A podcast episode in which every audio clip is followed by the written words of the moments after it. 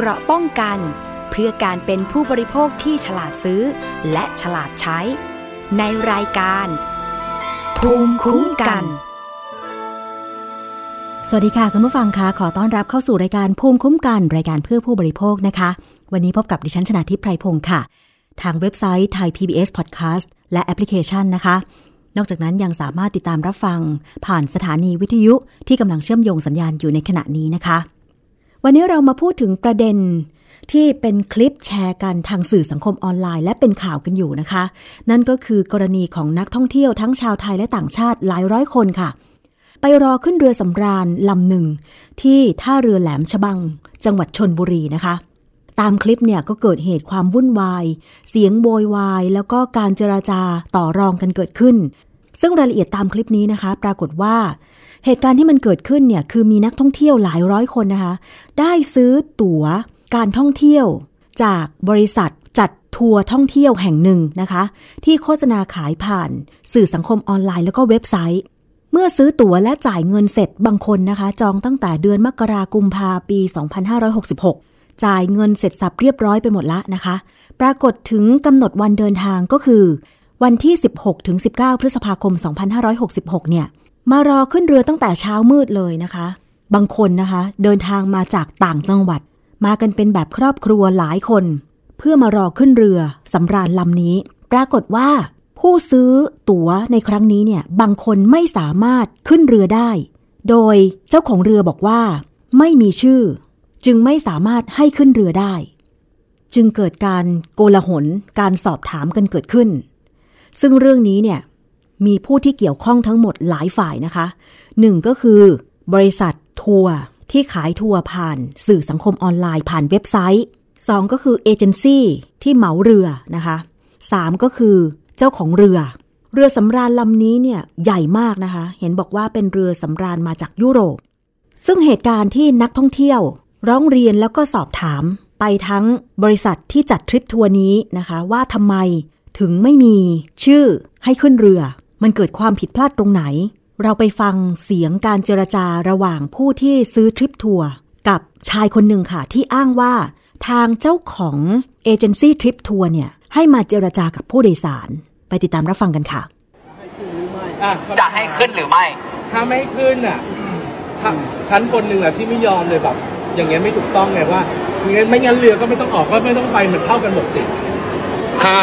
อคืออันเนี้ย มันต้องอยู่ที่เขาคุยกันแล้วครับ แต่ว่าอันนี้ผมออกมาบอกก่อนไง เพราะว่าคุณอาคุณอาบอกว่าให้ผมออกมาชี้แจงก่อน ผมก็ออกมาชี้แจงตามที่บอกครับถามเรื่องหนึงค่ะ คือตั้งแต่ตอนช่วงกลางวันเนี่ย ที่มาที่เคาน์เตอร์เนี่ย เหมือนว่าจะมีรายชื่อที่เขาสาเขาเขารู้อยู่แล้วว่ามันมีรายชื่อที่มันไม่มีห้อง คือมีเลขห้องนะคะ แต่มันไม่มีข้อมูลที่บนเรือ คือเอกสาร ก็เลยก็เลยจะสอบถามเอว่ากสารทุกอย่างเนี่ยที่ผมค่ะได้วันนี้นะครับค่ะตะคีก็เพิ่งเอามาให้ผมวันนี้เลย อ่า เพราะว่าผมผมไม่มีเอกสารไม่มีข้อมูลเลขอะไรขอก่อนหน้านี้ก็คือใบนัดหรืออะไรเนี่ยเลขห้องค่ะ เดอะคีก็คือเป็นคนส่งให้ อะขอขาดนิดนึงนะคะ คือตอนแรกที่เรามาถึงเนี่ย ไม่มีใครที่เราจะติดต่อได้เลย คราวนี้ทางผู้จัดการเนี่ยก็เลยติดต่อไปที่บริษัทแม่ถูกไหมคะ บริษัทแม่ก็เลยส่งข้อมูลมา ซึ่งในในชื่อในข้อมูลเนี่ยก็คือแฮชแท็กสีแดงมาเลยกับสีขาว ก็กลายเป็นว่าของเราอะเขาจะของเราเนี่ยขติดต่หมืกัอ่าของเราเนี่ยมันเออเกิดอยู่กรณีสองเคสก็คือเคสสีแดงกับเคสสีขาว ซึ่งเคสสีแดงเนี่ยมันชัดเจนเลยว่าเราไม่มีห้อง และไม่มีข้อมูลในในเอ่อในในระบบของบนเรือเลย คือแสดงว่าตั้งแต่บริษัทต้นต้นบริษัทเนี่ยสามรู้รู้ข้อมูลนี้อยู่แล้ว ซึ่งเรามาถามที่เคาน์เตอร์น้องบอกว่าน้องได้ข้อข้อมูลนี้มาตอน ตีห้าซึ่งบางคนจองมาตั้งแต่มกรามีใครมกราไหมคะมกราครับกุมภาคะอ่าเนี่ยทุกคนจ่ายเงินมาก่อนแล้วแล้วจะบอกไม่มีชื่อได้ไงคือคือชื่ออะครับ ผมส่งให้เดอะคีไปหมดแล้ว และส่งครบด้วย ไม่งั้นท่านท่านสามารถสืบได้เลยครับ ผมผมส่งผมส่งอีเมล ผมส่งชื่อทุกท่าน เลือกห้องให้ทุกท่าน ให้เดอะคีทั้งหมดตามที่ลูกค้าต้องการครับ อันเนี้ยอันเนี้ยคือเราเราอะทราบค่ะว่าว่าทางยูนิไทยเนี่ยส่งทั้งชื่อทั้งทั้งเลขห้องไปหมดแล้ว แต่คือความหมายคือตอนทำไมตั้งแต่รับทราบข้อมูลแรกๆอะทำไมไม่รีบแจ้งลูกลูกตัวเราเราเราเราเราไม่ได้เราไม่ได้ทราบข้อมูลแบบทันทีทันใดนะครับอ่าเพราะว่าเขาเนี่ย เขาก็มาบอกเราประมาณตีห้าอย่างเงี้ยแล้วก็เลขห้องเลขห้องตอนแรกก็เดี๋ยวก็ผิด เดี๋ยวก็ถูก เราเขาแจ้งมายังไง เราต้องแจ้งลูกค้าตามนั้นครับ และเราตรวจจากคอสตาไม่ได้เพราะคอสตาเขาไม่ให้เราเข้าระบบเลยด้วยซ้ำแต่แต่สิ่งที่เราทำก็คือว่าพาสปอร์ตเนี่ยเตยกำลังฟังอยู่แล้วก็แป๊บหนึ่งใจเย็นห้องแบบห้องที่ลูกค้าเลือกเขาอยู่เหมือนกัน เราต้องเช็คกับเดอะคีว่าว่างไหมว่างเราบุ๊กจองอินวอยมาเราจ่ายตังค์แล้วก็ส่งหน้าพาร์ทให้ให้เดอะคีทีเนี้ย เลขห้องการคีย์ชื่อเข้าระบบคอสตาอะไรพวกนี้คืออยู่ที่ไทยไม่ได้แตะเลยครับ แล้วทำไมทำไมส่วนใหญ่ทำไมส่วนใหญ่มันเป็นที่ห้องริมเป็นห้องมีหน้าอ่าต่างทำไมมันเป็นบาโคนี่หมดเลยห้องบาโคนี่หมดเลยนะ อ่าบาโคนี่หมดเลยบนเรือบนเรือนะครับ มีห้องพอแน่นอนครับ เพราะว่าเรือเนี่ยมันมันความจุ 3,800 คน แล้วแล้วเวลาขายอะส่วนใหญ่นะครับ ขายเต็มที่เขาจะขาย 3,500 แต่วันเนี้ยก็ไม่ถึงด้วยซ้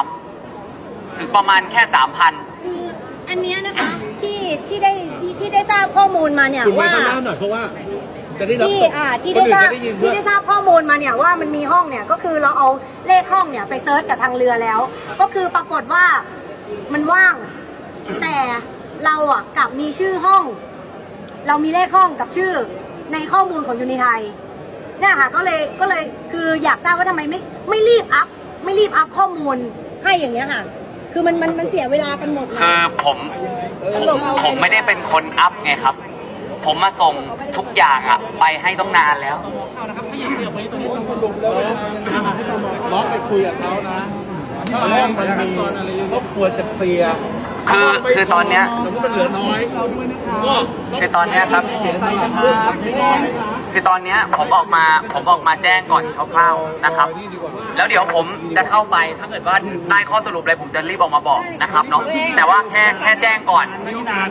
คือคือคือคุณพี่ครับคือคือคนที่คนที่คุยเนี่ยก็คือต้องเป็นเดอะคีย์ ยายคีเนี่ยจ่ายตังค์เนี่ยพี่พี่คนนั้นถามพี่ยกมือถามเลยอะ จากจาก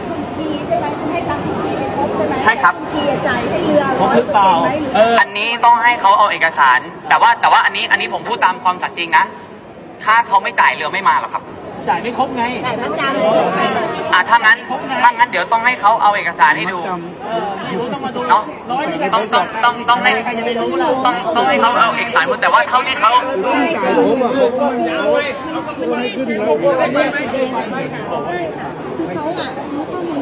นี่ถ้าเกิดเพื่อนที่ขึ้นไปแล้วเขาไม่อยากไปเนี่ยเขาจะได้เงินคืนไหมถ้าเขาเปลี่ยนใจอะตอนนี้เราไม่สนใจแล้วเราสนใจว่าเราจะได้ไปไหมคือตอนเนี้ยครับคือคือคือตอนเนี้ยผมออกมาชี้แจงก่อนแล้วเดี๋ยวผมกลับเข้าไปนะไม่เมื่อเมื่อเมื่อกี้เมื่อกี้เนี่ยเพิ่งเ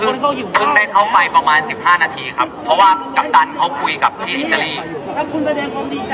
คุณให้เอาอาหารจากบนเรือมาให้เรากินบ้างไหมเออ เออ คุณแสดงคือความเป็นคือมิตรกับเราบ้างดิคือคือผมผมต้องแจ้งตรงๆ คือผมอะเรือเขาไม่ฟังผเรื่อมงสักทีไงคำนะครับเรื่องทีให้เอามาเขาก็เขาเขาอยู่บนเรืออยู่ครับ เอาไปงี้คุณจะให้เราเนี่ยช่วยกดดันเรือไม่ให้ออก คือตอนเนี้ยตอนเนี้ยพร้อมที่จะกดดันเรือตอนเนี้ยพ่วงกับอันนี้ตำรวจใหญ่ตมพ่วงกับอะไรพวกนี้มาเลยครับพอใช่และเมื่อเหตุการณ์ชักจะวุ่นวายบานปลายมากขึ้น เพราะว่ามีผู้โดยสารบางคนไม่มีชื่อ ให้ขึ้นเรือสำราญลำนี้ทั้งๆทที่ได้จ่ายเงินไปแล้วเนี่ยนะคะ จึงมีการร้องเรียนไปยังเจ้าหน้าที่ตำรวจท่องเที่ยว เพื่อขอให้มาเจรจาแล้วก็ช่วยเหลือ นักท่องเที่ยวผู้โดยสารที่ไม่สามารถขึ้นเรือได้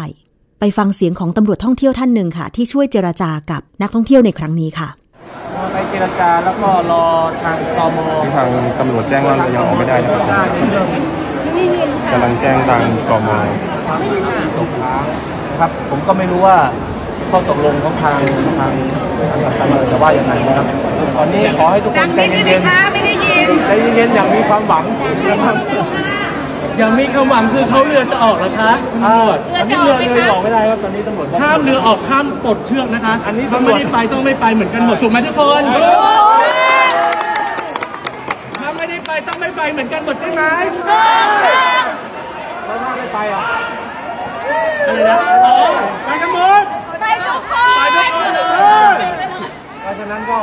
เดี๋ยวรอนิดนึงนะครับรอเจ้าหน้าที่ทางกมที่จะเข้ามาเสริมในการช่วยเหลือก็คือตอนนี้นะครับแต่ตอนนี้เรือเรือเรือไม่ได้ออกว่าเรือไม่ได้ออกแน่นอนเรือมันยังยังไม่ได้ออกครับตอนนี้ แต่ว่าซ้อมหนีไปแล้วนะเพราะว่าตอนนี้เราเพราะเรือมันจะออกมันต้องมีนำร่องโอเคต้องใช่ใช่กรมเจ้าท่าว่ายังไงครับตอนนี้ประสานงานกันหมดแล้วครับอ๋อโอเคตบมือให้กับคุณตำรวจหน่อยครับ ซึ่งในคลิปเนี่ยคุณผู้ฟังจะได้ฟังนะคะว่า เจ้าหน้าที่ตำรวจท่องเที่ยวท่านนี้ก็บอกว่า ขอให้ใจเย็นๆ แต่ว่าการเจราจา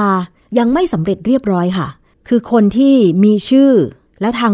เรือเนี่ยอนุญาตให้ขึ้นเรือได้ก็คือขึ้นไปก่อน แล้วก็มีการขนสัมภาระของบางคนที่มาด้วยกันเนี่ยขึ้นไปด้วย แต่ว่าตัวของคนที่ยังไม่มีชื่อเนี่ยก็คือยังไม่ได้ขึ้นเรือ เพราะทางเรือไม่อนุญาตใช่ไหมคะปรากฏสุดท้ายค่ะ เรือสำราญลำนี้ออกจากท่าเรือแหลมฉบังไป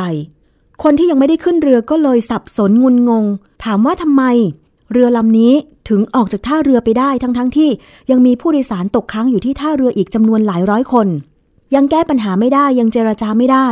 สุดท้ายก็เลยต้องมีการ สอบถาม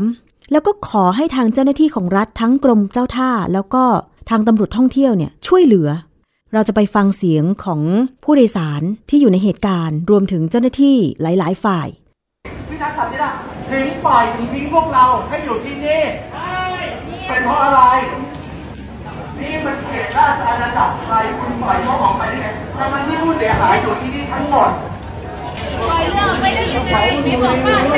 ใช่คุณตำรวจเมื่อกี้ออกมาบอกว่าไม่ให้ออก คุณให้ความหวังพวกเราอย่างนี้ทำไมจิตใจคุณทำด้วยอะไร คุณเห็นไหมพ่อแม่พี่น้องเนี่ยอายุเยอะขนาดไหนนั่งรอความหวังคุณตำรวจที่จะได้ไปเนี่ย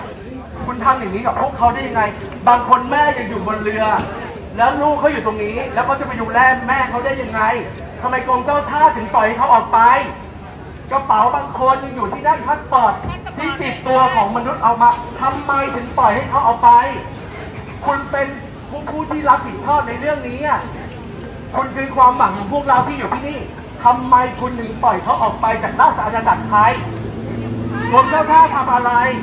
ตำรวจพวกท่านทำอะไร มันไม่ช่วยประชาชนเลย มันไม่ช่วยเลยเหรอคะกระเป๋าฉันเสื้อผ้าฉัน ของของฉัน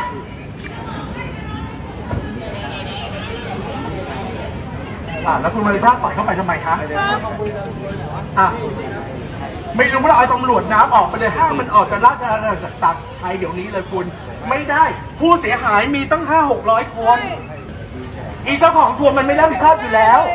มันไม่ได้รับผิดชอบเลยฉันพูดเดี๋ยวก่อนขอพูดถึงหน่วยงานของรัฐก่อนว่า เราขอร้องพวกพูดแล้วทำไมพวกคุณไม่ปล่อยเขาไป คุณสัญญากับเรา เราบอกว่าถ้าไม่ไปก็ไม่ไปหมด คุณรู้ไหมลูกบางคนอยู่บนเรือแล้วถ้าเป็นลูกคนอยู่บนเรือแล้วคนอยู่ตรงนี้คุณจะรู้สึกไง แม่เขาอายุ 75 แล้ว ไม่มีใครดูแลผมน่ะคุณรับผิดชอบไหมล่ะ ของมันจะกว่าของผมอะคุณรับผิดชอบไหมเจ้าของตัวจิตใจคุณทำด้วยอะไรถามหน่อยสิเอาทำไมอะมีประโยชน์ไม่เอาขอโทษไม่ได้แต่ขอโทษเมื่อกี้มันก็ขอโทษอีกรอบแล้วไม่มี คำรับผิดชอบเลยโยนให้แต่คนขายมวยอย่างเดียวเลย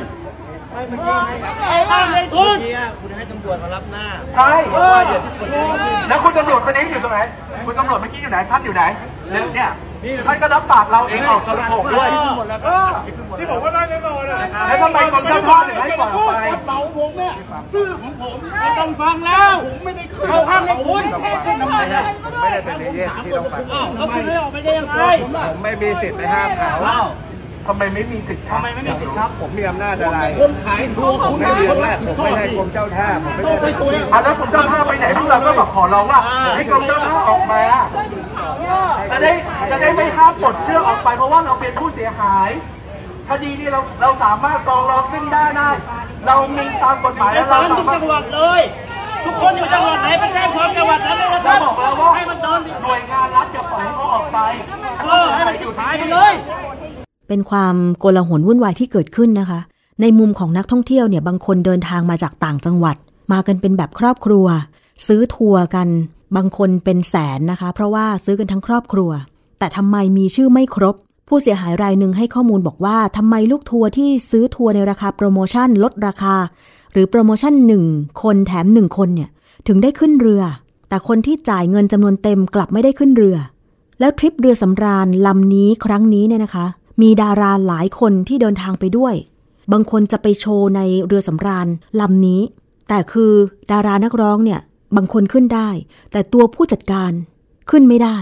ก็เลยมีการโพสต์ทางโซเชียลมีเดียกันนะคะคุณผู้ฟัง สรุปแล้วเนี่ยบางข่าวก็บอกว่าสุดท้ายเมื่อเจรจากัน 3 ฝ่าย เจ้าของเรือก็อนุญาตให้ผู้โดยสารทั้งหมดขึ้นเรือท่องเที่ยวได้ แต่บางข่าวบางโพสต์ของผู้โดยสารที่ซื้อตั๋วเพื่อไปทำงานโชว์บนเรือ อย่างเช่น ผู้จัดการของนักร้องคนหนึ่งที่จะไปโชว์บนเรือในครั้งนี้ด้วยเนี่ยก็บอกว่าไม่สามารถขึ้นเรือได้ ซึ่งทางสำนักงานคณะกรรมการคุ้มครองผู้บริโภคหรือสคบโดยเลขาสคบเนี่ย ระบุนะคะ หลังจากปรากฏเป็นข่าวตามสื่อต่างๆ ว่าเรือสำราญบริษัททัวร์เทผู้โดยสาร บางคนไม่สามารถขึ้นเรือไปทัวร์ครั้งนี้ได้ เกิดเหตุชุลมุนขึ้น ทางเลขาสคบคุณทศรอัดธนิตทิพันธ์ค่ะ ระบุว่าได้สั่งการให้เจ้าหน้าที่สคบนะคะ เร่งตรวจสอบปัญหาที่เกิดขึ้นทำให้ผู้บริโภคไม่สามารถลงเรือสำราญได้ ทั้งๆทที่มีการจองและก็จ่ายเงินแพ็กเกจทัวร์ไปแล้ว จากข้อมูลที่ได้รับรายงานเบื้องต้นพบว่ามีบริษัททัวร์หลายแห่ง ได้มีการลงโฆษณาและเปิดให้มีการจองแพ็กเกจทัวร์ล่องเรือไปกับเรือสำราญ เพื่อเดินทางไปยังสถานที่ท่องเที่ยว ทั้งในประเทศและต่างประเทศ แต่ว่าพอถึงวันเดินทางปรากฏมีผู้บริโภคจำนวนมากไม่สามารถลงเรือไปได้ ตอนนี้สคบอบอกว่าจะดำเนินการเรียกผู้ประกอบธุรกิจที่เกี่ยวข้องทั้งหมด มาชี้แจงข้อเท็จจริง และหามาตรการในการเยียวยาผู้บริโภคที่ถูกละเมิดสิทธิ์ต่อไป ซึ่งถ้าหากพบว่ามีผู้ประกอบธุรกิจรายใดจงใจละเมิดสิทธิผู้โดยสาร ละเมิดสิทธิผู้บริโภค ก็จะดำเนินคดีทั้งทางแพ่งและอาญาอย่างเด็ดขาดนะคะ ซึ่งถ้าท่านเป็นผู้เสียหายจากการซื้อทริปทัวร์ของเรือสำราญลำนี้ จ่ายเงินไปแล้วแต่ไม่ได้เดินทาง ไม่ได้รับการชดเชยเยียวยาใด ๆ สามารถร้องเรียนไปได้ที่สำนักงงานคณะกรรมการคุ้มครองผู้บริโภคหรือสคบค่ะ ร้องเรียนออนไลน์ได้ที่ www.ocpb.go.th หรือว่า OCPB Complain หมายเลขโทรศัพท์ก็ 1166 หมายเลขโทรศัพท์ของสคบนะคะ แต่ว่าคุณผู้ฟังคะก็มีช่องทางก่อนที่จะจองซื้อทัวร์กับบริษัททัวร์ว่าเราสามารถที่จะตรวจสอบเลขที่ใบอนุญาตการนำเที่ยว กับกรมการท่องเที่ยวได้ค่ะ เพราะว่าก่อนที่บริษัทนำเที่ยว ไม่ว่าจะเที่ยวทางไหนนะคะ เขาจะนำเที่ยวได้เนี่ยต้องไปขึ้นทะเบียนกับกรมการท่องเที่ยว ซึ่งตรงนี้แหละค่ะผู้บริโภคนักท่องเที่ยวเนี่ยสามารถไปเช็คได้ว่าบริษัทไหนมีเลขที่การนำเที่ยวแบบถูกต้องไหม เข้าไปที่เว็บไซต์ dot.go.th/home นะคะ ไปค้นหาง่ายๆเลยใน Google พิมพ์คำว่า ตรวจสอบเลขที่ใบอนุญาตนำเที่ยว หรือเข้าไปที่เว็บไซต์ของกรมการท่องเที่ยว www.dot.go.th/home เข้าไปในหัวข้อ License Check ตรวจสอบใบอนุญาตก่อนเลือกซื้อทัวร์ไปกรอกเลขที่ใบอนุญาตเลยนะคะ หรือว่าเข้าไปหาข้อมูลบริษัททัวร์ก่อนได้ เพื่อความชัวร์และอีกหนึ่งช่องทางในการร้องเรียนนะคะ นั่นก็คือ สภาองค์กรของผู้บริโภค และมูลนิธิเพื่อผู้บริโภค ผู้บริโภคที่ได้รับความเสียหายจากกรณีเรือสำราญลอยแพผู้โดยสารนะคะ เบื้องต้นแนะนำให้ไปติดต่อขอรับเงินกับบริษัทเอเจนซี่ที่ซื้อทัวร์มาค่ะ แต่ถ้าหากพบปัญหาไม่ได้รับเงินคืนหรืออื่นๆเนี่ยสามารถปรึกษาเข้าไปได้ที่สภาองค์กรของผู้บริโภค Facebook ก็ได้ หรือที่มูลนิธิเพื่อผู้บริโภค ทาง Facebook จะง่ายที่สุดนะคะ ส่งข้อความร้องเรียนทางกล่องข้อความได้เลย นี่คือเรื่องของปัญหาการท่องเที่ยว คนที่คิดจะทำธุรกิจด้านนี้ ก็ต้องซื่อสัตย์กับนักท่องเที่ยวที่มาซื้อทัวร์ของเราด้วยนะคะ คุณผู้ฟัง การดำเนินงานเนี่ยดิฉันเชื่อว่าถ้าตรงไปตรงมาเนาะอย่างเช่น กรณีเรือสำราญลำเนี้ยที่เกิดปัญหาเนี่ยเรือสำราญอ้างว่าไม่มีชื่อผู้โดยสาร จึงให้ขึ้นเรือไม่ได้ แล้วความผิดพลาดมันอยู่ตรงไหน เพราะว่ามันมีเอเจนซี่บริษัททัวร์ที่รับจัดทริปทัวร์และมีบริษัทที่เหมาเรือ มันมีตั้ง 3 ฝ่าย เพราะฉะนั้นเนี่ยคนจัดทริปทัวร์เมื่อขายทัวร์ไปแล้ว ได้ชื่อผู้โดยสารครบแล้ว ก็ต้องส่งให้ทั้งสองแห่งก็คือต้องส่งให้ทั้งบริษัทเหมาเรือ และทางเจ้าของเรือถูกไหมคะ เพราะว่าการจองห้องพักก็ต้องครบตามจำนวน เช่น ขายทัวร์ได้ 100 ห้อง ก็ต้องส่งรายชื่อ 100 ห้องให้บริษัทที่เป็นเอเจนต์เหมาเรือ เพราะว่าต้องจองทริปนี้ 100 ห้องถูกไหมคะ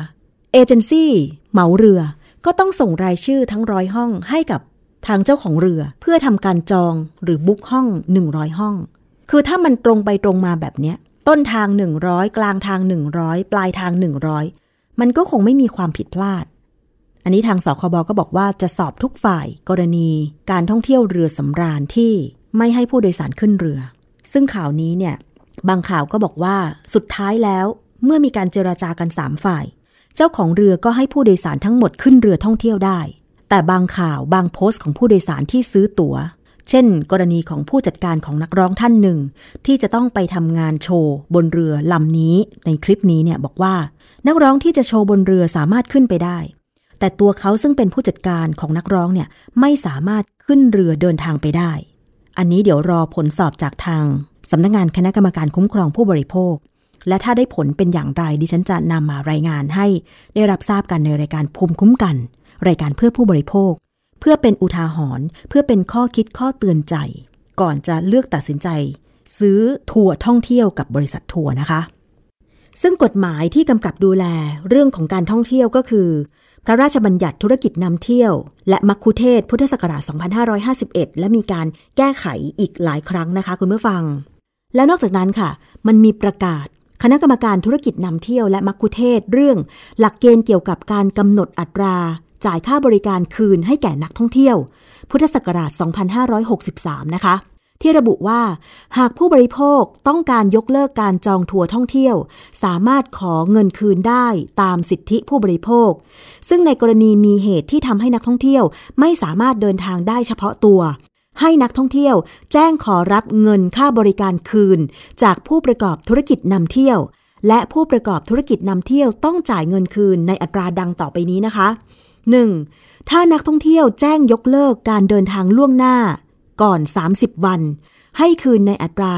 100เปอร์เซ็นต์ของเงินค่าบริการ ถ้านักท่องเที่ยวแจ้งยกเลิกการเดินทางท่องเที่ยว ล่วงหน้าก่อน 15 วัน ให้คืนในอัตราร้อยละ 50 ของเงินค่าบริการ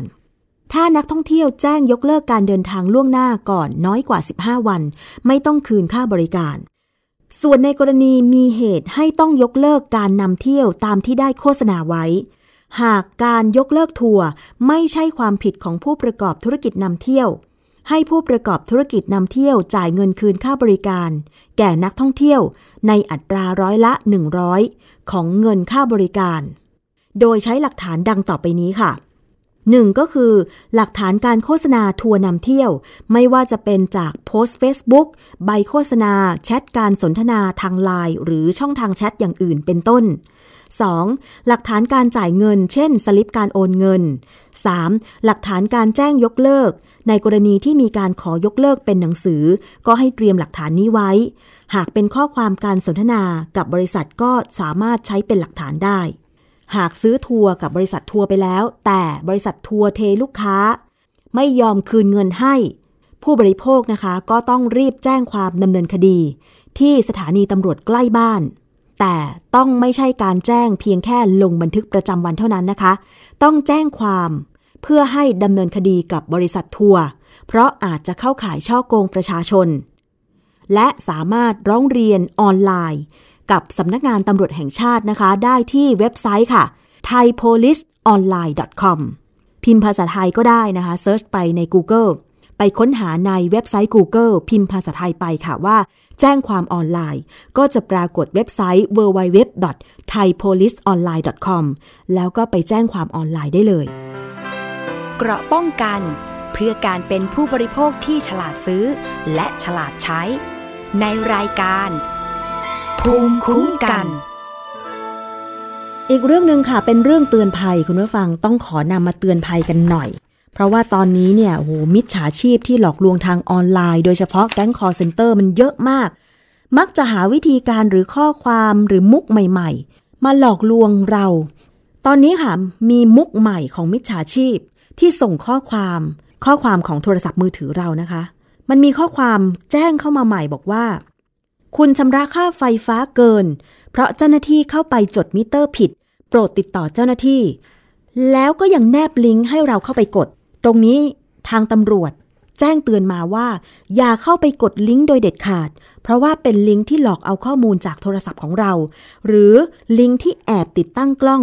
แอบดูหน้าจอโทรศัพท์ของเราเวลาเรา เข้าไปทำธุรกรรมการเงินออนไลน์ เช่น ใส่รหัสใส่ password ต่างๆ พวกนี้มันจะแอบดู แล้วมันก็จะเข้าไปทำธุรกรรมการเงินแทนเรา อย่าเข้าไปเผลอกด ถ้ามีข้อความที่เราไม่รู้จักเข้ามา มุกใหม่มิจฉาชีพที่แจ้งบอกว่าเราจ่ายค่าไฟเกิน ให้กดลิงก์เพื่อติดต่อเจ้าหน้าที่การไฟฟ้า อย่าหลงเชื่อเด็ดขาด และทางตำรวจนะคะ แนะนำวิธีการสังเกตว่าข้อความไหนเป็นข้อความจริง ข้อความไหนเป็นข้อความปลอมจากมิจฉาชีพนะคะ ถ้าเป็นข้อความสั้นหรือ SMS ของการไฟฟ้านครหลวง หรือชื่อภาษาอังกฤษก็คือ MEA นะคะ จะต้องระบุชื่อเป็น MEA เท่านั้น ถ้าหากปรากฏเป็นชื่ออื่นหรือเป็นตัวเลข อย่าหลงเชื่อ มันเป็นข้อความจากมิจฉาชีพ ถ้าเป็นลายของทางการของการไฟฟ้าเนี่ยจะต้องมีข้อความระบุว่า MEA Connect โดยระบุ Line ID เป็นเครื่องหมาย at at sign MEA Thailand at MEA Thailand และด้านหน้าเนี่ยจะต้องมีสัญลักษณ์เป็นโล่สีเขียว ถ้าเป็นเว็บไซต์ทางการของการไฟฟ้านะคะ ชื่อเว็บไซต์ก็คือ www.mea.or.th เป็นเว็บไซต์ทางการจะต้อง .or ก็คือเป็นองค์กรของรัฐ th ก็คือ Thailand นะคะ คุณผู้ฟัง ถ้าเป็นดอทอย่างอื่น จุดอย่างอื่นไม่ใช่ ไม่ใช่เว็บทางการของการไฟฟ้า การไฟฟ้านครหลวงบอกว่า ทางการไฟฟ้านครหลวงเนี่ย ไม่มีนโยบายให้พนักงานหรือตัวแทน รับชำระค่าไฟฟ้า หรือค่าบริการใด ๆ นอกสถานที่ทำการของ MEA อีกด้วย เกราะป้องกัน เพื่อการเป็นผู้บริโภคที่ฉลาดซื้อ และฉลาดใช้ ในรายการ ภูมิคุ้มกัน อีกข่าวหนึ่งค่ะ เป็นข่าวมาเตือนกัน เพจ World Forum ข่าวสารต่างประเทศเนี่ยนะคะ ได้เผยเรื่องราวอุทาหรณ์กรณีเน็ตไอดอลชื่อดังของจีน ที่เมืองเหลียนหยุนกังมณฑลเจียงซูนะคะ มีการโชว์ถ่ายทอดสดดื่มเหล้าขาวที่เรียกว่าไปจิว๋วเหล้าไปจิ๋วเนี่ยมีส่วนผสมของแอลกอฮอล์35-60% 35 ดีกรีนี่ก็ว่าเยอะแล้วนะ ถ้าไปถึง 60 ดีกรีนี่โห จะร้อนคอขนาดไหนนะ เน็ตไอดอลคนเนี้ยเขาได้เทเหล้าสามขวดลงใน แก้วใบใหญ่ ๆ เลยนะ ดิฉันเห็นภาพละ เป็นโถใหญ่มาก แล้วก็ดื่มโชว์หมดแก้วในครั้งเดียว พร้อมพิสูจน์ว่าเป็นแอลกอฮอล์จริง ไม่ใช่น้ำเปล่า ด้วยการนำกระดาษลงไปจุ่ม แล้วก็นำมาจุดไฟ ซึ่งการถ่ายทอดสดครั้งนี้ก็เรียกความสนใจ จากผู้คนในโลกออนไลน์เป็นอย่างมากเลยมีคนเข้าไปดูในขณะถ่ายทอดสดเนี่ยจำนวนมากเลย แต่ก็ไม่ได้ระบุว่ากี่ หลักกี่หมื่นกี่แสนคนนะนะ แต่คือทำการถ่ายทอดสดนี่ก็แบบ เหมือนกับต้องการพิสูจน์ว่าเนี่ยเขาเป็นมนุษย์เหล็กนะ คอทองแดงจริง ๆ ประมาณนี้หรือเปล่า ดื่มแอลกอฮอล์แบบสามขวดรวดทีเดียว ในขณะที่เปอร์เซ็นต์ของแอลกอฮอล์เนี่ยสามสิบห้าถึงหกสิบเปอร์เซ็นทีเดียว แต่แล้วก็เกิดเหตุไม่คาดฝันขึ้นค่ะ หลังจากนั้นเขาก็ดื่มขวดที่สี่ต่ออีก และจบการถ่ายทอดสดไป เมื่อวันรุ่งขึ้นคนใกล้ชิดพยายามติดต่อเขา แต่ก็ไม่สามารถติดต่อได้ ปรากฏเมื่อเข้าไปตรวจสอบที่ห้องพัก พบว่าเขาเสียชีวิตแล้ว หลังจากดื่มหนักมากเกินไปแล้วก็ในเวลาอันรวดเร็ว คุณผู้ฟัง มีคำเตือนจากเพจนี้บอกว่า อย่าได้ทำตาม มีข้อมูลทางการแพทย์ ระบุว่าการดื่มเครื่องดื่มแอลกอฮอล์ปริมาณมากในระยะเวลาสั้นๆ อาจจะทำให้เกิดภาวะแอลกอฮอล์เป็นพิษเฉียบพลัน อันตรายถึงขั้นเสียชีวิตได้ ซึ่งอาจมีสัญญาณบ่งบอกและอาการเตือนภาวะสุราเป็นพิษ อย่างเช่น เช่น เกิดอาการสับสน พูดไม่ชัดหรือพูดไม่รู้เรื่องอย่างหนัก อาเจียน จังหวะการหายใจผิดปกติ หรือหายใจช้าลง ตัวเย็นผิดปกติ ผิวหนังซีดหรือกลายเป็นสีม่วง หมดสติไม่รู้สึกตัวหรือว่ารู้สึกตัวแต่ว่าไม่สามารถตอบสนองการรับรู้ได้ สังเกตดูนะว่าคนรอบตัวเราดื่ม เครื่องดื่มแอลกอฮอล์แล้วเป็นแบบนี้เนี่ยอาจจะเป็นแอลกอฮอล์เป็นพิษเฉียบพลันได้ ซึ่งกรณีที่ภาวะสุราเป็นพิษรุนแรง อาจจะส่งผลให้ผู้ป่วยเกิดอาการโคมา่า สมองถูกทำลาย แล้วก็อาจจะเสียชีวิตได้ในที่สุดค่ะคุณผู้ฟัง ทั้งนี้นะคะถ้าพบเห็นคนที่มีลักษณะอาการเมาไมา้ไม่ได้สติ แล้วสงสัยว่าจะเกิดภาวะสุราเป็นพิษรุนแรงเนี่ย การปฐมพยาบาลเบื้องต้นก็คือ ต้องพยายามปลุกให้ตื่น พยุงให้อยู่ในท่านั่ง ให้ดื่มน้ำเปล่าในกรณีที่คนนั้นยังสามารถดื่มได้ พยายามทำให้ร่างกายอบอุ่น ถ้าหากผู้ป่วยเป็นลมหมดสติ ให้จัดนอนในท่านอนตะแคง แล้วก็ควรจะสังเกตอาการจนกว่า จะเรียกรถพยาบาลมารับ ไปส่งโรงพยาบาล เอามาฝากเป็นอุทาหรณ์ว่าไม่ควรดื่มเครื่องดื่มแอลกอฮอล์ที่มีส่วนผสมของแอลกอฮอล์ในปริมาณ แอลกอฮอล์สูงสูงในระยะเวลาอันรวดเร็ว ทางที่ดีก็คือ ไม่ดื่มจะดีที่สุดเนาะคุณผู้ฟัง แต่ว่าถ้าอย่างเป็นเครื่องดื่มมีปริมาณแอลกอฮอล์สัก 5%ดื่มแบบแก้วหรือเบียร์กระป๋องอะไรอย่างเงี้ย คืออันนี้ก็แล้วแต่แต่ละบุคคลเนาะ แต่การที่เราดื่มอะไรเข้าไป มันก็จะสะสมอยู่ในตัวเรานั่นแหละคุณผู้ฟัง ถ้าดื่มเครื่องดื่มแอลกอฮอล์ไม่ควรจะขับรถ เพราะว่าถ้าเมาตาลายไม่ได้สติ ขนาดเดินยังทรงตัวไม่อยู่ใช่ไหมคะ การขับรถก็ไม่น่าจะรอด ต้องพึงระลึกไว้แบบนี้ค่ะ เพื่อความปลอดภัยของตัวคุณเองและคนอื่นๆด้วยนะคะเอาละค่ะนี่คือช่วงแรกของรายการภูมิคุ้มกันรายการเพื่อผู้บริโภค เรายังมีอีกช่วงหนึ่งนั่นก็คือคิดก่อนเชื่อ ดิฉันคุยกับดรแก้วกังสดานอัมภัยนักพิษวิทยาและนักวิจัย วันนี้นะคะนำเสนอเรื่องของน้ำมันนวด เคยใช้ไหมคะ ดิฉันเคยใช้ นักกีฬาหลายคนเคยใช้ หรือคนที่ไปออกกำลังกายไปวิ่งบ้างอะไรบ้าง แล้วพอมันปวดเมื่อยกล้ามเนื้อเนี่ย ไปหาซื้อน้ำมันนวดมาทา มันนวดนะคะน้ำมันนวดที่มีสารเมทิลซาลิไซเลตต้องใช้ให้ถูกตามที่ระบุไว้บนฉลาก มีรายละเอียดอย่างไรไปฟังในช่วงคิดก่อนเชื่อค่ะ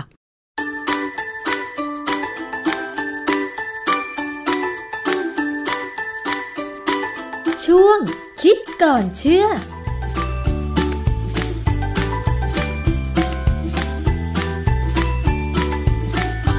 พบกันในช่วงคิดก่อนเชื่อกับดรแก้วกังสดานนภัย นักพิษวิทยากับดิฉันชนะทิพไพรพงศ์ค่ะ วันนี้เรามาคุยเกี่ยวกับเรื่องของน้ำมันนวดแก้ปวดเมื่อยกันดีกว่าค่ะ เป็นสิ่งที่หลายคนใช้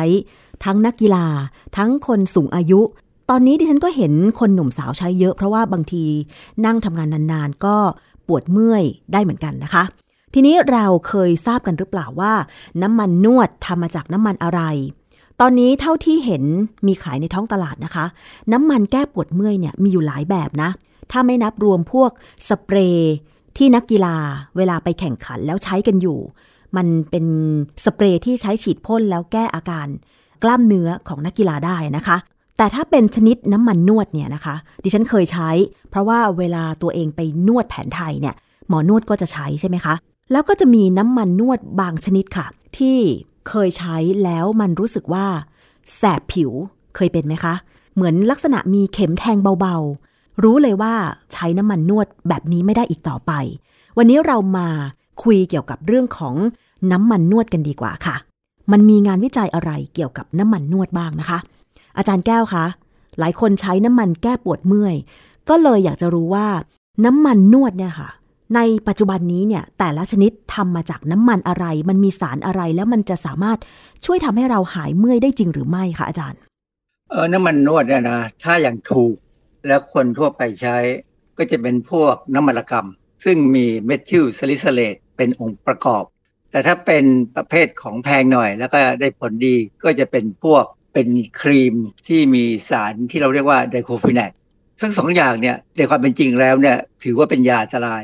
ต้องให้แพทย์หรือเภสัชกรเนี่ยให้ความแนะนำค่ะเมื่อจะใช้ บางครั้งเนี่ยเรานึกว่าง่าย ๆ คือถ้าเป็นน้ำมันนวดแบบโบราณเลยยาหม่องเนี่ยอันนี้ไม่เท่าไหร่ แต่ว่าถ้าเป็นพวกที่เป็นยาเป็นน้ำแต่ว่ามีความแรงอะคือความแรงเนี่ยมันขึ้นกับปริมาณหรือเปอร์เซ็นต์ของเมทิลซาลิไซเลตค่ะผมมีประสบการณ์ ซึ่งอยากมาเล่าให้ฟัง เพราะว่าเราก็นึกว่า เวลาเราเมื่อยนิดๆหน่อยๆเนี่ย ก็หยิบน้ำมันนวดมาทาโดยไม่ดูฉลากพอไม่ดูฉลากเนี่ย ทาเข้าไปแล้วปรากฏว่าทาไปสามสี่จุดที่น่องเนี่ย มันทำให้เจ็บนะ คือมันเหมือนเข็มแทงเนี่ยอย่างที่คุณพูดเนี่ยค่ะมันยาวเป็นอาทิตย์อะอืมรู้ค่ะสึกเจ็บอยู่อย่างนั้นอะอาจารย์น้ำมันนวดที่อาจารย์พูดว่ามันแรงนี่ก็คือเหมือนกับว่า พอทาไปปุ๊บมันร้อนเป็นเวลานานอย่างนี้หรือเปล่า ดิฉันเคยเป็น มันไม่เชิงร้อน มันไม่ใช่ร้อนนะ มันทำให้เราเจ็บ คือหลักการของน้ำมันนวดเนี่ยที่จะช่วยให้เราหายปวดเนี่ยก็คือทำให้เราร้อน แล้วก็บริเวณที่ทาเนี่ยพอร้อนแล้วเนี่ยก็หมายความว่าจะมีเลือดวิ่งมามากขึ้น เลือดเนี่ยจะวิ่งมาเพื่อที่จะมาเอาสารที่ทำให้เจ็บ คือกรดแลคติก ซึ่งเกิดขึ้นระหว่างการออกกำลังกาย แต่ว่ามีออกซิเจนในเลือดเนี่ยไม่พอ มันเลยกลายเป็นมีการเผาผลาญพลังงานออกมาในรูปกรดแลคติก ซึ่งทำให้เจ็บ พอเราเลือดเราวิ่งมามากขึ้น เอาออกซิเจนมามากขึ้นกรดแลคติกก็ถูกพาไปทำลายทิ้งในร่างกายเราอ๋ออันนี้ก็คือหลักการของการใช้น้ำมันนวดบริเวณที่ปวดเมื่อยทำให้ช่วยให้เลือดไหลเวียนมาตรงจุดที่มีกรดแลคติกออกมามากเนี่ยทำให้พากรดนั้นหายไปทำให้เราหายปวดเมื่อยนั่นเองใช่ไหมคะอาจารย์ ใช่ครับ คือน้ำมันนวดเนี่ยนอกจากที่จะมีเมทิลซาลิไซเลตแล้วเนี่ย อาจจะเป็นบางชนิดที่เขาใช้แคปไซซิน หรือสารสกัดจากพริก อันนี้ก็ได้ ใช่ดิฉันเคยใช้น้ำมันนวดที่มีสารสกัดของพริก ใช้ไปแล้วมันก็แสบมันร้อนมากอาจารย์ใช้ครั้งเดียวเลิกเลย ร้อนผมก็ไม่ใช้ผมใช้ไม่ไหว คือมันขึ้นอยู่กับว่ายี่ห้อนะถ้าเป็นของต่างประเทศเนี่ยบางทีเขาผสมนู่นผสมนี่เขาเรียก formulation เนี่ยมันก็ทำให้เบาบางแต่ได้ผล แต่ของบ้านเราเนี่ยที่มีทำในเมืองไทยขายเนี่ยสูตรเขายังไม่ค่อยดีค่ะ ผมได้มาฟรีเนี่ยใช้ได้แป๊บหนึ่งก็ต้องหยุดใช้เพราะว่ามันแสบมาก คือมันมีวิธีการทำอะซึ่งอันนี้เขาเป็นสูตรลับของแต่ละบริษัทนะอาจารย์คะถามว่าน้ำมันที่เขาใช้มาทำที่อาจารย์บอกว่าเป็นน้ำมันระกำเนี่ยเขาใช้แต่น้ำมันระกำอย่างเดียวเหรอดิฉันเคยเห็นมี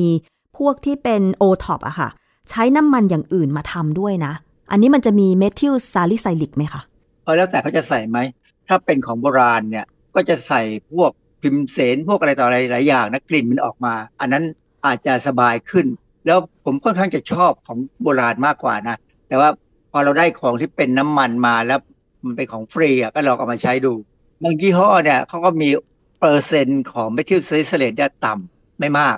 ก็ใช้ได้สบายหน่อย แต่ปรากฏว่าขวดที่ผมใช้เนี่ยมี 33เปอร์เซ็นต์แล้วทำไมเมทิลซาลิไซเลตนี่ถึง มีผลกระทบกับผู้ใช้คะอาจารย์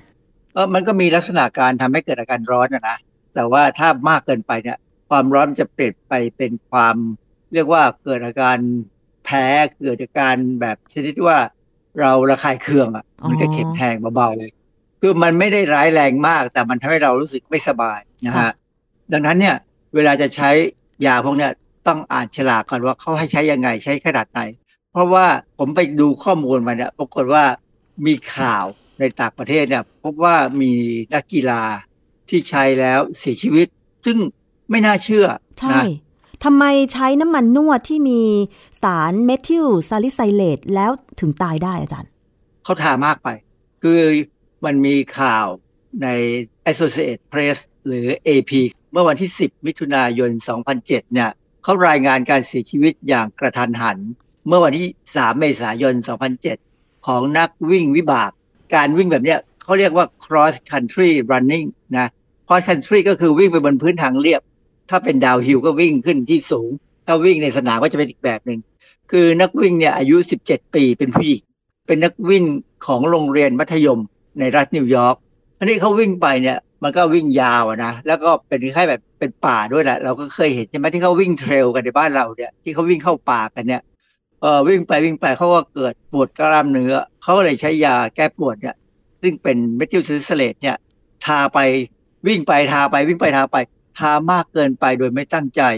ปรากฏว่าเสียชีวิตอะส่งไปโรงพยาบาลแล้วเสียชีวิต ทางแพทย์ที่ทำหน้าที่ชันสูตรศพเนี่ยใช้เวลาสอบสวนประมาณ 2 เดือน ก็พบว่าเด็กคนนี้ตายเพราะว่าร่างกายของเธอเนี่ยดูดซึมเมทิลซาลิไซเลตในระดับสูง จากครีมนวดสำหรับนักกีฬา ระดับสูงนี่สูงขนาดไหน เพราะว่าโอเคนักกีฬาเนี่ยใช้น้ำมันนวดอาจจะมากกว่าคนปกติ เพราะว่าเวลาฝึกซ้อมออกกำลังกายมากเนี่ยปวดเมื่อยมากกว่าคนปกติแน่นอน แต่คือทำให้ถึงขั้นเสียชีวิตนี่ ต้องใช้เป็นประจำแบบทุกวันวันละกี่ชั่วโมง หรือใช้มันมากในปริมาณขนาดไหนคะอาจารย์ คือในข่าวเนี่ยเขาไม่ได้บอกว่ายาตัวเนี้ยเขาใช้ในรูปของน้ำมันหรือสเปรย์นะ เราอาจจะสังเกตว่าเวลานักมวยจะต่อยมวยเนี่ยเขาก็จะมีน้ำมันทาใช่ไหมใช่ น้ำมันมวย นั่นแหละ ผมก็เข้าใจว่ามันเป็นเมทิลซาลิไซเลตด้วยทีนี้เขาทากันเยิ้มเลยนะ ซึ่งผมไม่แน่ใจเหมือนกันว่าเขาเสี่ยงกันแค่ไหน เขาต้องดูความจริงเขาต้องดูเป็น คือถ้าเป็นในหลักของวิทยาศาสตร์การกีฬาเนี่ย นักวิทยาศาสตร์การกีฬาที่เขาจะช่วยนวดให้นักกีฬาเนี่ยเขาจะรู้ว่าควรจะทำยังไง เพราะเขาเรียนเรื่องนี้มาค่ะนะแต่ว่าตามค่ายมวยเนี่ย ผมไม่แน่ใจว่าเขามี นักวิทยาศาสตร์การกีฬาช่วยไหมหรือเขาอาจจะใช้แบบก็พี่เลี้ยงธรรมดาใครก็ได้เป็นพี่เลี้ยงแล้วก็ทาให้ผมเห็นเขาทาเนี่ยแรกๆที่ทาเนี่ยมันคงชา เพราะฉะนั้นเขาถึงขึ้นไปต่อยมวยได้แบบสบายใช่ไหมค่ะถูกเตะก็ไม่เจ็บ แต่หลังจากลงมาแล้วเนี่ยพวกนี้คงเจ็บมากเลย อาจารย์แล้วสารเมทิลซาลิไซเลตนี่มันสามารถดูดซึมได้มากขนาดไหน ขึ้นอยู่กับการเขาเรียกว่า formulate คือการปรุงขึ้นมาให้เป็นน้ำมัน คือถ้ามีตัวน้ำมันที่ดีเนี่ย มันจะพาเข้าไปในเลือดได้เร็ว ขึ้นกับยี่ห้อค่ะขึ้นกับราคาก่อนอื่นเนี่ยมันมีเรื่องหนึ่งที่น่าสนใจ คือเดิมเนี่ยเราเรียกว่าน้ำมันระกำใช่ไหมค่ะคือน้ำมันระกำจริง ๆ ที่ใช้ในการนวดเนี่ยไม่ได้มาจากต้นระกำที่เรากินผลนะค่ะ คือจะมาจากต้นไม้เฉพาะต้นชื่อ Wintergreen Oil เขาใช้คำว่าต้นน้ำมันระกำซึ่งถ้าเราไปดูรูปใน Google เนี่ยนะ เราจะเห็นเลย เป็นต้นไม้ที่เป็นลักษณะออกรูปเหมือนต้นแบร์รี่อะแต่ว่าตัวใบเนี่ยเขาเอามาสกัดน้ำมันระกำได้ ซึ่งถ้าสกัดออกมาแล้วเนี่ย จะมีเมทิลซาลิไซเลต98%ค่ะเพราะฉะนั้นสูงมากใครก็ตามที่ใช้น้ำมันระกำและได้เป็นได้มาจากเมืองนอกเนี่ยนะ ซึ่งมีขาย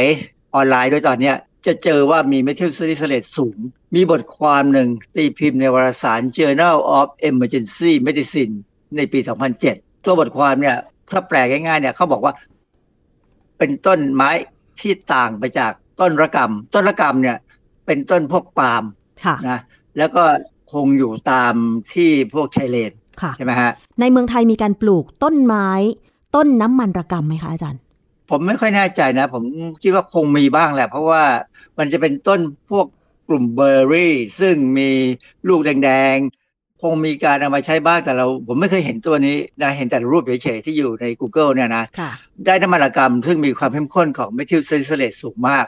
มีบทความหนึ่งในวารสาร Journal of Emergency Medicine ปี 2007 เนี่ยแปลชื่อง่ายๆว่าการสัมผัสเมทิลซาลิไซเลตในเด็กวัยหัดเดินค่ะปรากฏว่าเขาก็ให้ข้อมูลไว้เยอะพอสมควรนะครับยาวมากเหตุผลก็คือว่าเขาต้องการที่จะให้ผู้ปกครองเนี่ยรู้ว่าการใช้น้ำมันระกำในเด็กเนี่ยอันตรายนะ อย่าประเมินความเป็นพิษของมันว่ามันอุ้ยเป็นน้ำมันที่ใช้มาตั้งนานแล้ว ไม่น่าจะมีปัญหา แต่ว่าเน้นมากเลยเรื่องการอ่านฉลากค่ะในบทความเนี่ยถ้ามีการทบทวนวรรณกรรมทางการแพทย์ที่ครอบคลุมเกี่ยวกับพิษของเมทิลซาลิไซเลตแล้วเขาก็ดูข้อมูลที่เกี่ยวกับของสมาคมทางด้านพิษวิทยาของในอเมริกาเนี่ยเขาบอกว่าเมทิลซาลิไซเลตเนี่ยถูกใช้บ่อยในเด็ก แล้วก็พบว่ามีรายงานความเป็นพิษในระดับที่ก่ออันตรายถึงชีวิตด้วยค่ะ อาจารย์คะในรายงานฉบับนี้เขาให้ข้อมูลเพิ่มเติมไหมคะว่า ถูกใช้ในเด็กโดยทางไหน เช่น การกินเป็นยาหรือว่าการนวดจากน้ำมันนวดอะคะอาจารย์โดยหลักการคงนวดแหละ เพราะว่าเราเราไม่ได้ให้ยาไอ้น้ำมันระกำนี่ไม่ใช่ยาสำหรับกินอะเป็นยาสำหรับใช้ภายนอกอะนะค่ะคงทาเวลาเด็กหกล้มอะไรเงี้ยปรากฏว่าเขาบอกว่าน้ำมันระกำประมาณหนึ่งช้อนชาหรือห้ามิลลิลิตรเนี่ยทำให้เด็กตายได้นะถ้าใช้มากๆแล้วนวดอะ อย่างที่บอกแล้วว่าถ้าเป็นของฝรั่งเนี่ยเขามีเมทิลซาลิไซเลตสูงมากเกือบร้อยเปอร์เซ็นต์อะอือฮึในน้ำมันเนี่ยนะอาจารย์แล้วถ้าเกิดว่าใช้น้ำมันนวดน้ำมันระกำที่มีเมทิลซาลิไซเลตถ้ามากอย่างเงี้ย พอซึมเข้าไปในผิวหนังแล้วเนี่ย มันจะไปทำยังไงจนกระทั่งมนุษย์เสียชีวิตได้คะอาจารย์เอออันนี้เขาไม่ได้อธิบายหลักการโดยตรง เพราะว่ามันคงมีผลกับระบบของการไหลเวียนของโลหิตแน่อืมๆเป็นตัวที่ทำให้ร้อนค่ะนะ เลือดคงวิ่งมา แล้วเด็กนี่คงมีปัญหา ก็เหมือนอย่างที่นักวิ่ง เด็กสาวนักวิ่งที่ตายนั่นแหละเขาก็ไม่ได้ให้รายละเอียดว่าตายไงแต่พอเขาผ่าศพดูแล้วเนี่ยเขาสามารถตรวจได้ว่าในที่ยังค้างอยู่ในร่างกายเนี่ยเขาบอกมันสูงมากสูงจนเกินกว่าที่มนุษย์จะรับได้ ก็คือหมายความว่าพอผ่าศพของเด็กที่เสียชีวิตเมื่อปี 2007 ดู มีเมทิลซาลิไซเลตในเลือดของเธอในปริมาณที่สูงมากกว่าปกติใช่ไหมคะอาจารย์ มันจะตกค้างตามเลือดแล้วก็ตามกล้ามเนื้ออ๋อนะคือปกติยาพวกเนี้ยสุดท้ายเนี่ยก็ต้องถูกขับทิ้งที่ตับหรือไตค่ะซึ่งถ้ามากเกินไปเนี่ยอวัยวะภายในพวกเนี้ยก็อาจจะทนไม่ไหวค่ะ เพราะฉะนั้นอาจารย์ช่วยให้คำแนะนำหน่อยถ้า ผู้ที่จะใช้น้ำมันนวด น้ำมันระกำที่มีสารเมทิลซาลิไซเลตมาใช้ไม่ว่าจะเป็นคนทั่วไปหรือนักกีฬา หรือแม้แต่หมอนวด นักวิทยาศาสตร์ หรือนักกายภาพบำบัดอย่างเงี้ยค่ะอาจารย์เขาควรจะใช้ยังไง คืออันที่หนึ่งเนี่ยอ่านฉลากก่อนเลยว่าเขาให้ใช้ยังไงนะใช้น้อยๆ หรือใช้มากๆแต่คงไม่มีมากคงต้องบอกว่าทาบางๆมากกว่านะฮะคือแต่แล้วพอใช้แล้วเนี่ยให้สังเกตอาการที่เป็นผลข้างเคียงว่า มีผิวระคายเคืองไหมมีแสบแดงไหมมีอาการชา หรือปวดคล้ายกับมีเข็มทิ่มตามผิวหนังไหมหรือบางคนเนี่ยอาจจะเกิดลมพิษ ถ้าเกิดลมพิษหายใจลำบาก น่าจะบวมริมฝีปากบวมพวกนี้อันตรายแล้วล่ะค่ะต้องอาจจะต้องไปหาหมอเลยอ๋อนะฮะเพราะฉะนั้นเนี่ย เวลาใช้เนี่ยให้ลองใช้ทีละน้อยค่ะ พยายามอยากจะหายปวดเมื่อยอย่างรวดเร็วนะความจริงถ้าเป็นนักกีฬาที่แท้จริงเนี่ยเขาจะไม่ใช้น้ำมันพวกนี้หรอกเขาประคบร้อนประคบเย็นค่ะ มีวิธีประคบซึ่งอันนั้นอาจจะเป็นวิธีที่ง่ายกว่า แล้วก็ปลอดภัยกว่า แต่ว่าบางคนเนี่ย คือกังวลไงว่าจะไม่หายปวดก็ใช้น้ำมันพวกเนี้ยทาอืมคือถ้าเป็นคนที่แพ้น้ำมันพวกเนี้ยนะต้องเลี่ยงไปใช้ยาพวกที่ไม่ได้มีค่ะเมทิลซาลิไซเลตต้องไปใช้ยาที่อาจจะแพงกว่าหน่อย แล้วมีเภสัชกรหรือแพทย์เนี่ยให้คำแนะนำแล้วล่ะควรจะใช้ยังไงค่ะ เพราะฉะนั้นก็คือว่าถ้าจะใช้น้ำมันนวดที่มีสารเมทิลซาลิไซเลตหรือน้ำมันระกำเนี่ย ก็ควรใช้ในปริมาณที่น้อยๆ สังเกตตัวเอง ถ้ามีอาการผิดปกติก็เลิกใช้ไปหาหมอใช่ไหมคะ แต่ถ้าใครอาจจะมีงบประมาณสูงกว่าหน่อย ก็อาจจะต้องไปเลือกใช้ น้ำมันนวดหรือครีมนวด คลายปวดเมื่อยที่ไม่มีสารเมทิลซาลิไซเลตใช่ไหมคะ ควรจะเป็นอะไรดีอาจารย์ก็พวกยานวดที่มีสารที่เป็นสารหลักเนี่ยคือพวกไดโคลฟีแนค บอกว่าไดโคลฟีแนคเนี่ยเภสัชกรก็จะรู้แหละว่าค่ะจะเป็นยายี่ห้อไหน มันจะมีชื่อที่เป็นชื่อการค้าเนี่ยซึ่งแล้วแต่ว่าเป็นยี่ห้อที่ดีไหมถ้าดีมากก็แพงมาก มีน้อยก็อาจจะแพงน้อยกว่า ประเด็นที่น่าสนใจคืออย่างเช่นกรณีนักฟุตบอลเวลาจะเราจะสังเกตว่า เวลาที่เขาบาดเจ็บเนี่ยแพทย์หรือว่าพวกที่ลงไปช่วยดูแลเนี่ยเขาใช้สเปรย์ค่ะซึ่งอันนั้นแพง แต่ว่าอันนั้นได้ผลดี แล้วก็ไม่ไม่ไม่ค่อยมีผลข้างเคียงค่ะแล้วทำให้นักกีฬาเนี่ยหายปวดไวค่ะแต่ว่าหลังจากเล่นเสร็จแล้วเนี่ยนะอาจจะปวดหนักขึ้นค่ะ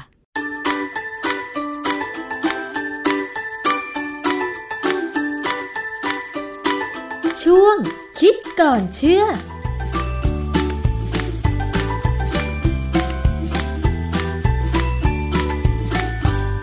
ค่ะ นั่นคือช่วงคิดก่อนเชื่อกับดรแก้วกังสดานนภัยนักพิษวิทยาและนักวิจัยนะคะ เราจะนำเรื่องใกล้ตัว สินค้าหรือบริการที่เราอาจจะเจอเจอในชีวิตประจำวันมาคุยกัน และสนับสนุนด้วยงานวิจัยทางวิทยาศาสตร์ ให้เราได้ครุ่นคิดก่อนที่จะเชื่อในสิ่งต่างๆ เพราะบางครั้งเนี่ยมันอาจจะเป็นข้อมูลลวง ข่าวหลอกเฟกนิวซึ่งปัจจุบันนี้มีเข้ามาเยอะแยะมากมายเลย เพราะเรามีสื่อสังคมออนไลน์ การทำการโฆษณาหรือทำคลิปสั้น ๆ เพื่อเชิญชวนต่างๆ มันก็มีเยอะ พอเราเห็นไปเจอเจอบางคนเนี่ยก็เชื่อไปเลยว่ามันจริง ทั้งๆที่มันอาจจะไม่จริงก็ได้ เรามาเช็คข้อมูลกันก่อน ในช่วงคิดก่อนเชื่อ ในรายการภูมิคุ้มกันรายการเพื่อผู้บริโภค ทางไทย PBS Podcast นะคะ วันนี้หมดเวลาลงแล้วขอบคุณทุกท่านที่ติดตามรับฟัง ดิฉันชนะทิพไพรพงศ์ต้องลาไปก่อน สวัสดีค่ะ ติดตามฟังรายการได้ที่เว็บไซต์ thaipbspodcast.com และ YouTube Thai PBS Podcast ฟังทางแอปพลิเคชัน Thai PBS Podcast Spotify Google Podcast Podbean SoundCloud และ Apple Podcast กดติดตามเป็นเพื่อนกันทั้ง Facebook Twitter Instagram และ YouTube Thai PBS Podcast แค่ฟังความคิดก็ดังขึ้น